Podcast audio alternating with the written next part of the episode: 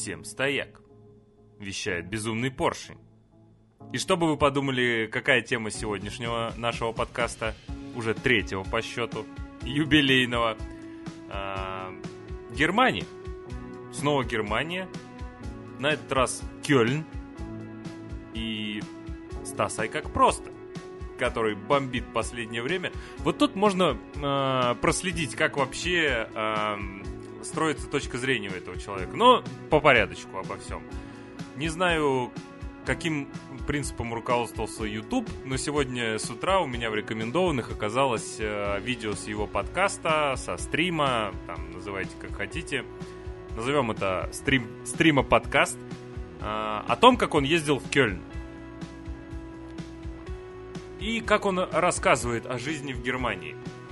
Ну, конечно, глуповато сравнивать э, Германию по одному единственному городу. Ну, я сам так делал, так что претензия минимальная. Но все-таки мне хочется немножечко пройтись э, по фактам. Батл по фактам. Напомню, что я был в Дюссельдорфе. Не знаю, сколько он был в, Кёль, в Кёльне.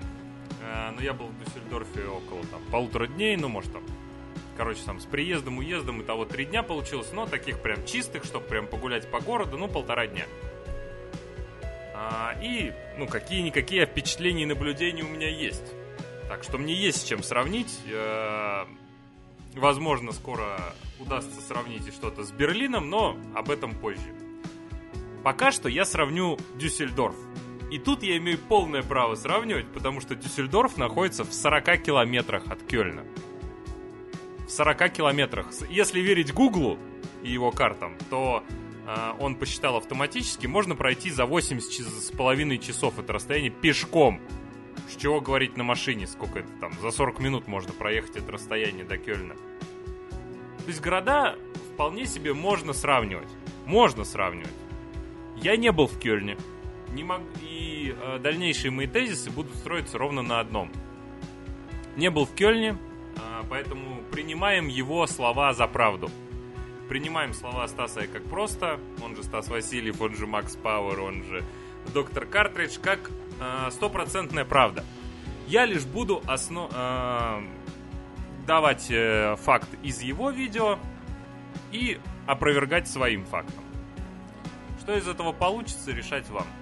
Итак, Стас рассказал о том, что э, они, будучи э, в компании пьяный.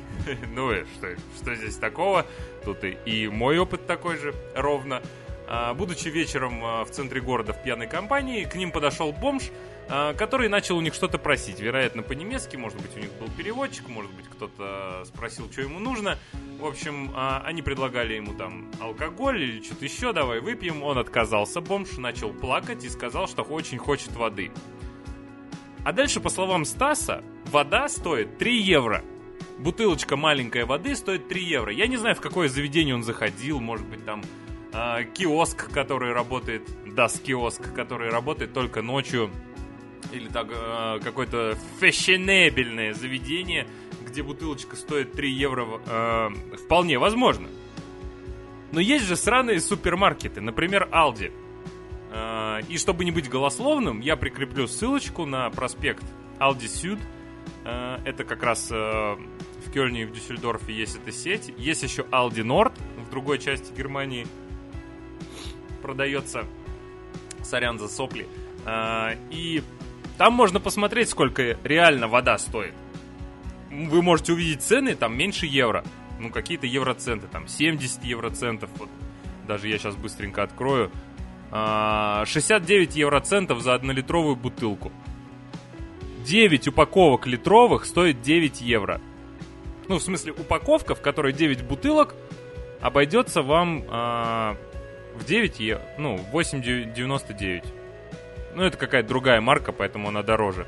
Или, например, 6 полторашек воды вам обойдется в 4,49 как можно было сказать, что маленькая бутылочка воды стоит 3, э, 3 евро? Да, возможно, она там стоит, где он смотрел, но можно же найти дешевле, гораздо дешевле, гораздо дешевле. Чтобы не быть голословным, прикреплю ссылочки в описании. Так что не пойму этой претензии. Не понимаю ее. Едем дальше. Много бомжей. Стас говорит, много бомжей. Везде слоняются по улицам бомжи. А, я скажу свое мнение. В Дюссельдорфе я встретил только одного бомжа. Я даже немножечко снял его на камеру и называл его Шевцовым. Он не оценил такую отсылочку.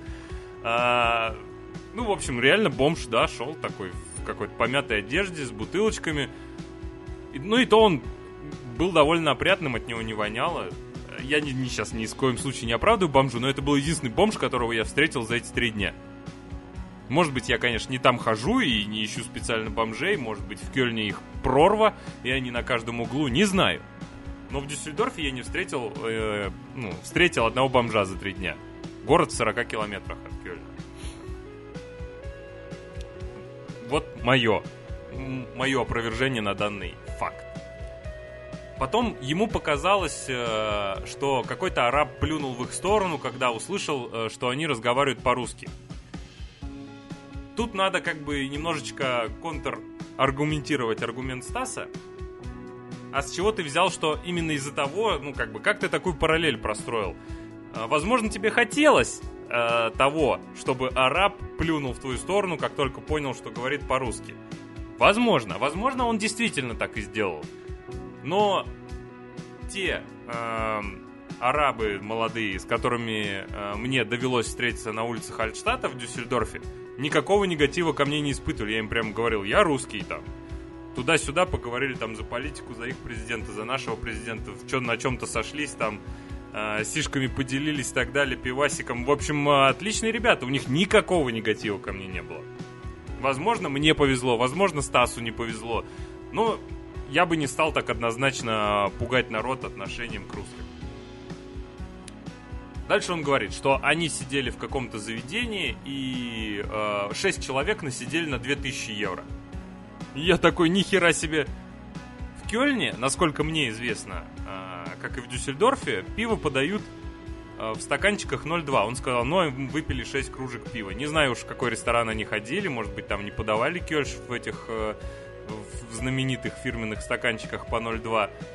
Но если в Дюссельдорфе выпить альтбира 0,2, где-то 6 кружек, каждая по 2,4 в какой-то праздничный день в баре Кюрцер, а, и при этом съесть пару гамбургеров и картошку, допустим даже, что это выйдет э, по 10-15 евро гамбургер и картошка, я насчитал на 6 человек, это выйдет, ну, 360, ну ладно, 500 евро, ну никак не 2000.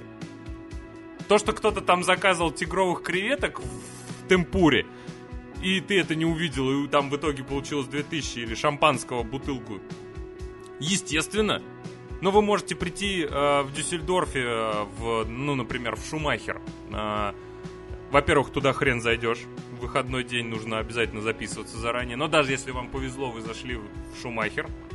В Альтштате полегче зайти то там цены вполне нормальные. Ну, там какая-нибудь картошка, салат за 7 евро, там за 15 евро это уже будет какая-то рулька, но там реально огромная рулька, огроменная тарелка. Ну, не знаю, где там такие цены он нашел, что за 2000. Короче, странное утверждение. Я, я вполне себе на 15 евро мог отужинать и так далее. Едем дальше.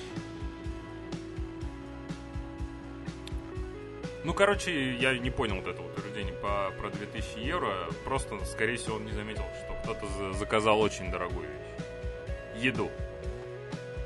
А, дальше он говорит то, что поговорил с какой-то девушкой, которая, ну, там, не помню, сколько она зарабатывает, 3, что ли, тысячи евро в месяц и так далее. Львиная часть уходит на налоги. И он спросил, ну, а сколько ты платишь за, за жилье? Она говорит, 2000. 2000 евро она платит за жилье. Нет, я не спорю.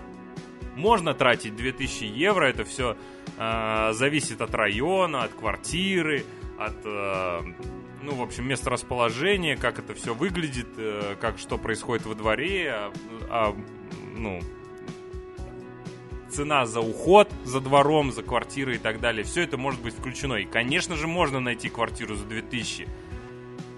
Но мои знакомые, которые живут в Дюссельдорфе, живут там за 500, за 600 евро. Ну, то есть, если уж прям совсем э, хочешь жить э, получше, ну, не на окраине, то вполне хватит 600-800 евро. Но никак не 2000. Ты будешь жить в однушке, э, ну, там, не очень далеко от центра, в нормальном, в нормальной хате вполне себе за 600 евро в месяц. Откуда такая цена в 2000? Может быть, у них там, конечно, а, пятикомнатная квартира, да, она стоит 2000. Или прям в центре города, там, я не знаю, в каком-нибудь лофте модном. Короче, вполне себе можно найти хату и за 500-600. Конечно, если у нее муж зарабатывает там львиную часть доходов, то почему бы и не снимать за 2000? Ну, это... Тут уж решайте сами. Спорное утверждение, что там все живут за 2000. Учитывая, что пособие там может полторы тысячи. Стас говорит, что везде слышит русскую речь. Подтверждаю.